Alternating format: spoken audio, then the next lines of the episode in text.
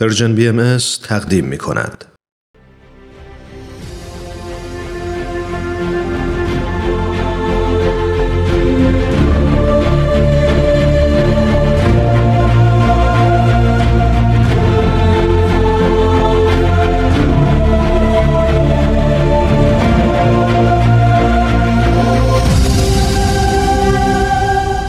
چشمه خورشید نگاهی به آثار حضرت باب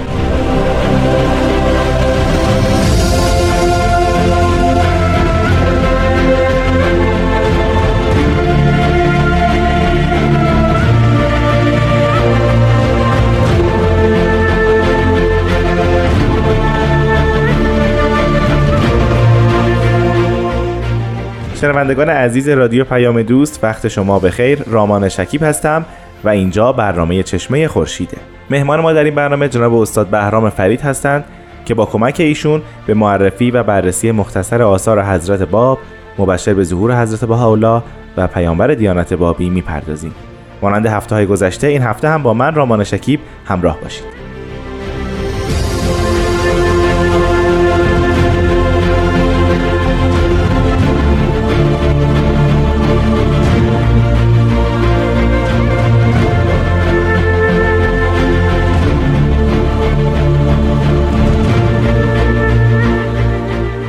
جناب فرید وقتتون بخیر. بسیار خوش اومدید. من هم خیلی خوشحالم که یک بار دیگه خدمت شما و شنوندگان عزیز هستم. به این امید که روز خوبی داشته باشیم. خواهش می‌کنم. جناب فرید ما در هفته گذشته راجع به دو اثر از حضرت باب صحبت کردیم. اولی فهرستی از آثار ایشون بود که در شیراز در اون دوره اقامت یک و نیم سالشون در حصر اون رو نوشتن. بله. و دیگری زیارت جامعه بود که فرمودید در رساله خسائل سبعه هم اشاره به اون رفته بود که باید بله. این اثر زیارت می‌شد.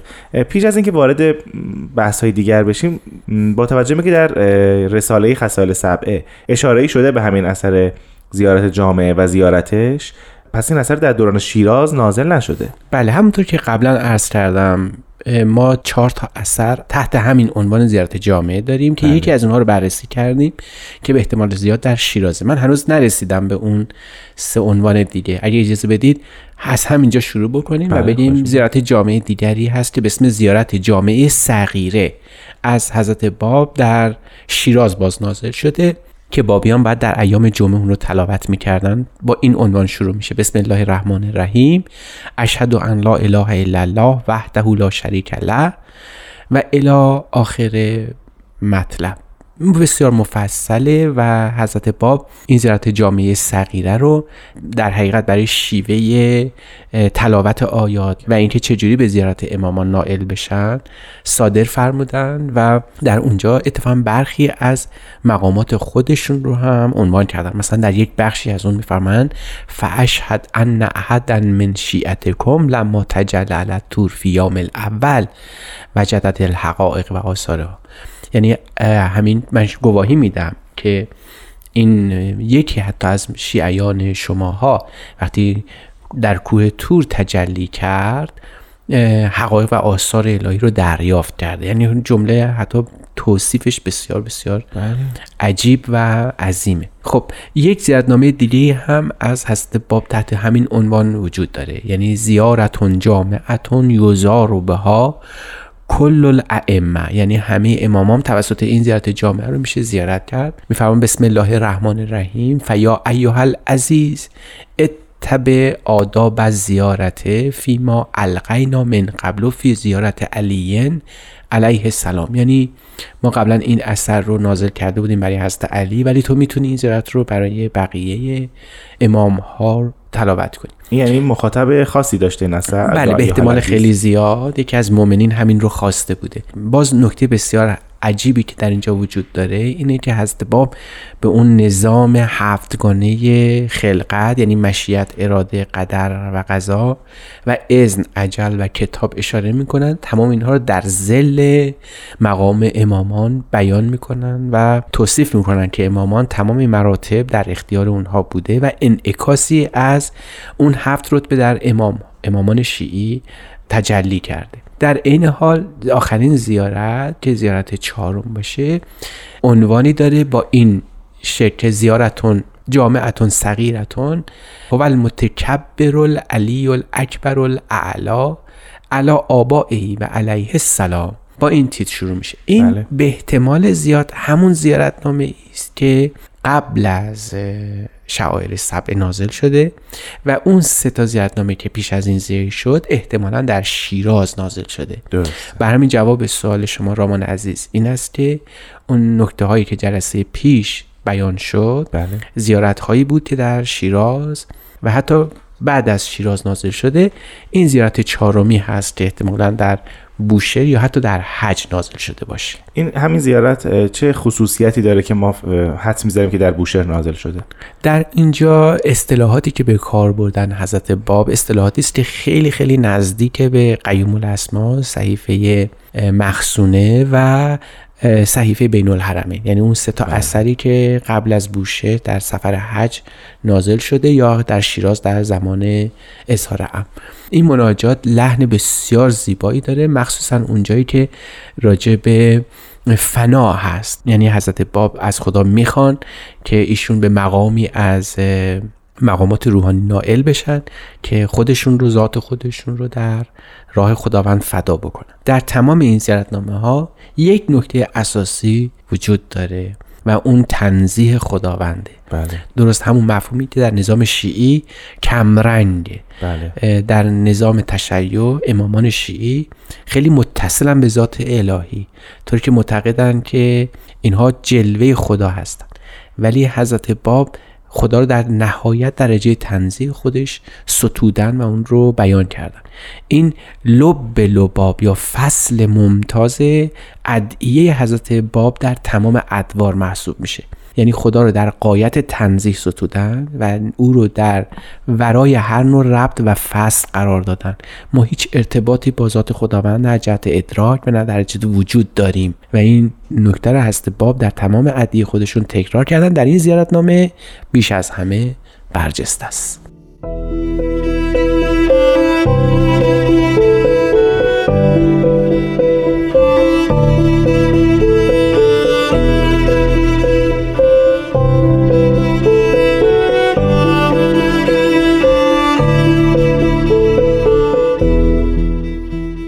شنوندگان عزیز رادیو پیام دوست به برنامه چشمه خورشید گوش می‌دید. جناب فرید بعد از زیارت جامعه که صحبتشو کردیم و چهار نسخه از اون رو معرفی فرمودید دیگر چه آثاری از حضرت باب در این دوران داریم؟ در همین جا در همین بازه زمانی که مشغول اون جو متشنج شیراز هستن و مردم در حالت افترا و تهمت زدن هستن.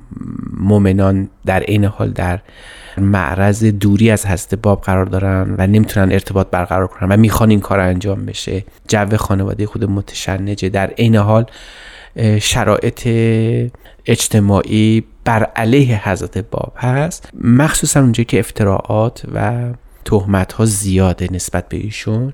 یه دعایی از حضرت اعلی نازل میشه به اسم دعای الف که طبق عقاید امامیه مطرح شده. در برابر اعتراض و افترای معاندین هم بوده. بسم الله الرحمن الرحیم. الحمدلله الذی خلق السماوات والارض بامرهی اللهم انی اشهد کل آنه یعنی قشنگ نشون میدن که الان دارم این باور رو بیان می‌کنم که تمام اون اندیشه صحیح اسلامی و شیعی رو بیان می‌کنن با نکات جدیدتری. یعنی در این حال که رفع تهمت می‌کنن در در این حال هم نسبت به عظمت و استقلال ظهور خودشون هم نکات بسیار زیادی رو بیان کردن. در این این یکی از مهمترین دعاهای حضرت باب محسوب میشه. متاسفانه ما نمی‌دونیم که مخاطب این اثر یا کسی که از حضرت باب خواهش کرده این دعا نوشته بشه چیست؟ اما قطعا مخاطب داره. بله بله. حتی در این مناجات این نکته جو پر آشوب شیراز و افتراها هم بیان شده. چرا در بعضی از این فقرات هست؟ یه عده تهمت زدن به من که این بابت بابیت منسوسه رو به ایشون نسبت دادن و ادعا کردن که رویت واقع شده. و بعد توضیح میدن انی لو نسبت تو الا نفسی کلمت البابیه ما تو الا ذکر کلمت الخیره می‌فهمم اگر منم نسبت دادم نسبت بابیت رو به خودم دادم جز قصد خیر نداشتم. حالا این قصد خیر رو چی بیان می‌کنن؟ خیلی زیبا. می‌فهمم این قصد خیر من بیان نزول آیات وحی الهی و تقدم و تعالی نام امامان و به طور کلی مظاهر ظهور هست. به این نحو هست باب از یک طرف جو رو آروم می‌کنن اما از یک طرف هم دست بر نمیدارن از اینکه ظهور کلی ایشون به چه جهت آمده است. نکته جالبه که در خلال صحبتاتون فرمودین این است که حضرت باب در آثار خودشون در این دوران به مفهوم استقلال ظهور خودشون و دین جدیدی که آوردند اشاره می‌کنن و خیلی روش تاکید دارن. آیا در بله. آثار دیگرشون هم در این دوران این مفهوم دیده میشه؟ بله مخصوصا اونجایی که اثری دارن به نام صحیفه اعمال سنه. که این صحیفه با این عنوان شروع میشه. بسم الله الرحمن الرحیم. الحمد لله الذی تجلا للممکنات به قدرته نازلت من صحائب مجده. و یکی از زیباترین آثار ایشون محسوب میشه. یعنی سپاس می‌ذارن حمد می‌کنن. خدا رو برای اینکه بر ممکنات به قدرت نازله خودش تجلی کرده. نه فراتر از قدرت و توانایی ممکنات نه مادون اون. یعنی درست به اندازه که این ممکنات توانایی داشتن به قدرت خودش آیات رو نازل کرده. این اثر در شیراز نازل شده و به احتمال خیلی خیلی زیاد همون اثری است که حضرت باب در منصوب صحیفه فاطمیه کرده بودن در اون فهرستی که پیش از این صحبتش بود. این 14 تا سوره داره و هر سوره حدود 214 آیه داره و در اونجا درباره اجرا و انجام فرائض و نوافل در طول مدت سال بحث کردن. سوره اولش به نام علم کتاب هست و بعدیش در ایام سیام یا ماه رمضان و قص علا هازا بقیه ابواب کتاب مربوط میشه به فرائض اعمال سنه. یعنی در یک سال بعد چه کارهایی رو انجام بدیم؟ جناب فرید فرمودید که نام این اثر صحیفه فاطمیه است. بله. ما یک صحیفه فاطمیه در ادبیات اسلامی داریم. و همینطور همین نام رو به کلمات مبارکه مکنونه از آثار حضرت بهاءالله پیامبر دیانت باهایی میدیم. ارتباط بین این سه تا اثر در مفهوم و محتوا و حتی ظاهر چیه؟ نخست بریم که نام این اثر صحیفه اعمال سن است. بله. متا منصوب شده به حضرت فاطمه. و این صحیفه فاطمیه که شما عنوان فرمودید فقط در یک نام شباهت داره. اما در خلال این اثر نکاتی وجود داره که ما رو به صحیفه فاطمی که در اندیشه اسلامی هست هم سوق میده. به این معنا که اون وعودی رو که در صحیفه فاطمی اشاره شده بود برخی از اینها در این صحیفه بیان شده. یک نوع ارتباطی در نام هم پیدا می‌کنن بله. اما نه به شکل دقیق. اما در عین حال شاید در این صحیفه باشه که به نوعی پیشگویی به ظهور حضرت با هم داره عیان میشه و اون ارتباطی که گفتیم با صحیفه فاطمی و کلام مکنه داره در اینجا برقرار میشه. به عبارت دیگه نازل کننده صحیفه فاطمیه یعنی حضرت با در کنار این اثر همراه با بقیه آثار ایشون مطرح شده.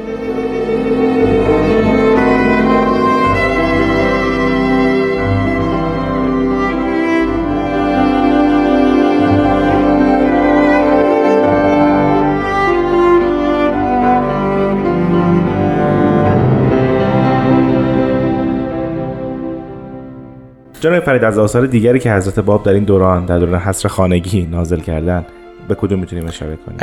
اگر رخصت باشه بعد از بحث دعاهای مقدار خارج بشیم بریم در شیراز. رسائل و صحائف دیگری هم نازل شده در شون دیگه مثل تفسیر مثل اصول اعتقادات مثل صور علمی جواب سالها و این دست از الوا که فوق العاده زیاد هم هستن.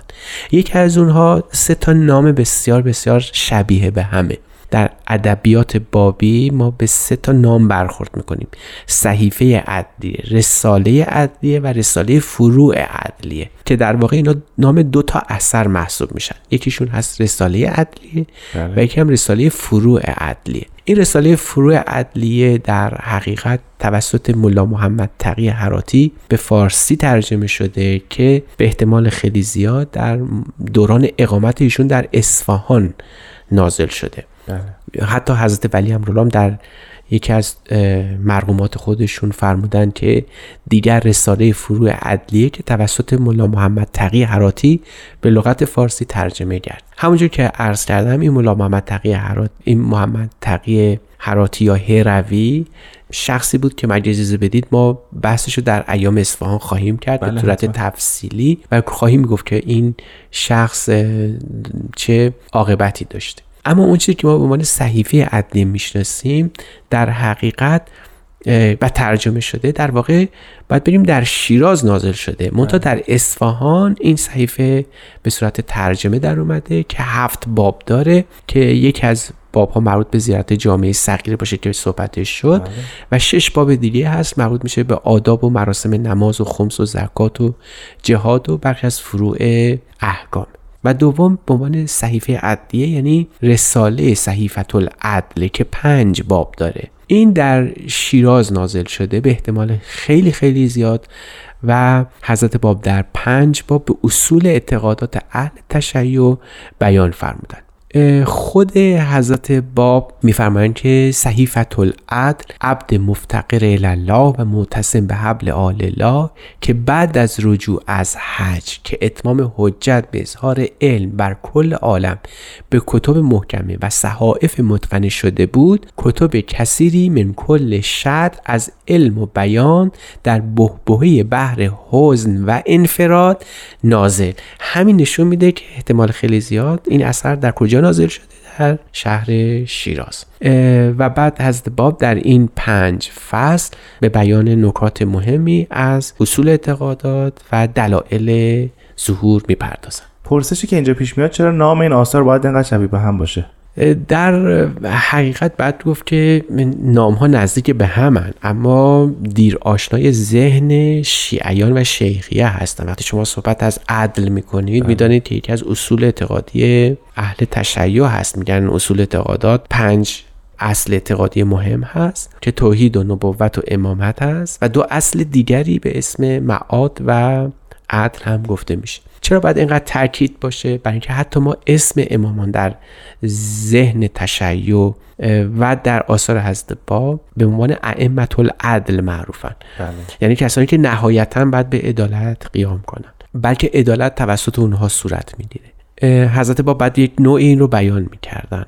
یعنی می‌گفتن چرا امامان صاحب عدل هستن؟ چرا عدل توسط اینها جریان پیدا کنه؟ در واقع اثر به همین نکته می‌پردازه. میگه عدلی در جهان برپا نخواهد شد مگر اینکه قبلش در اصول اعتقادات و در اندیشه دینی رخ داده باشه. شما به در پی عدالت اجتماعی نمی‌توان رفت مگر اینکه این عدالت قبلا به صورت یک باور در ذهن شما به وجود آمده باشه. شما باید مسئله عدالت اعتدال و عدل رو قبلا به صورت مفهوم روحانی درک کرده باشید تا بتونید اون رو جلوه از اون رو در حیات اجتماعی خودتون بیان کنید. حضرت باب که عدل نمیشه یک شیوه رفتار اجتماعی باشه. قبل از اینکه این توسط خداوند این عدالت برقرار شده باشه. و مهمترین بخش عدالت در مورد خداوند این است که خداوند با مردمان خودش به عدالت بر رفتار بکنه. و این عدالت رو موقعی می‌تونه انجام بده که یکی از پیامبران یا مظاهر ظهور خودش رو برای بشر از عالم ملکوت نازل کنه. سپاسگزارم از شما جناب استاد بهرام فرید که این هفته هم وقت خودتون رو در اختیار برنامه ما گذاشتید. اختیار دارید؟ من هم خیلی خوشحال بودم که خدمت شما و شنوندگان عزیز بودم. خواهش می‌کنم شنوندگان عزیز از شما هم بسیار ممنونم که ما رو همراهی کردید. تا هفته آینده خدا نگهدار.